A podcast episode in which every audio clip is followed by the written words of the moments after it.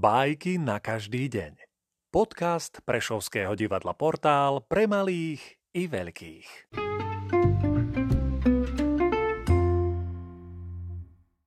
Jean de la Fontaine Sojka ozdobená pávým perím. Páv šaty zvliekal si.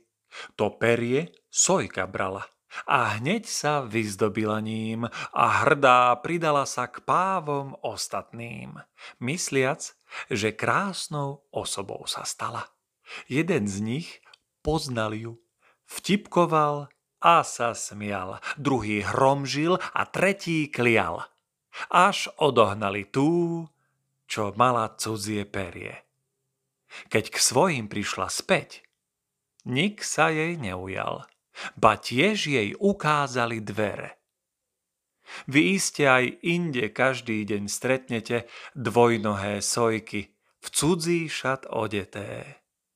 Plagiátormi ich všetci nazývame. Však pst, nechcem škodiť im za nič na svete. To nie je moje povolanie.